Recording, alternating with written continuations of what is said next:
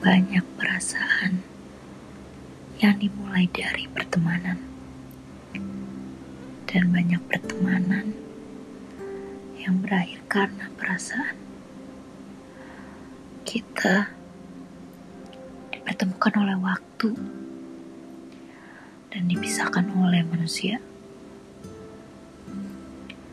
Gelap tak selamanya gelap,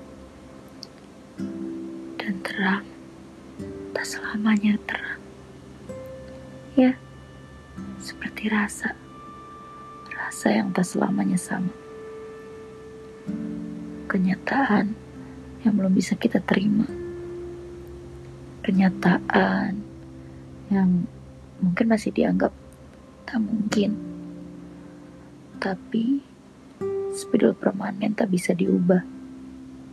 Seperti kenyataan yang tak bisa diubah.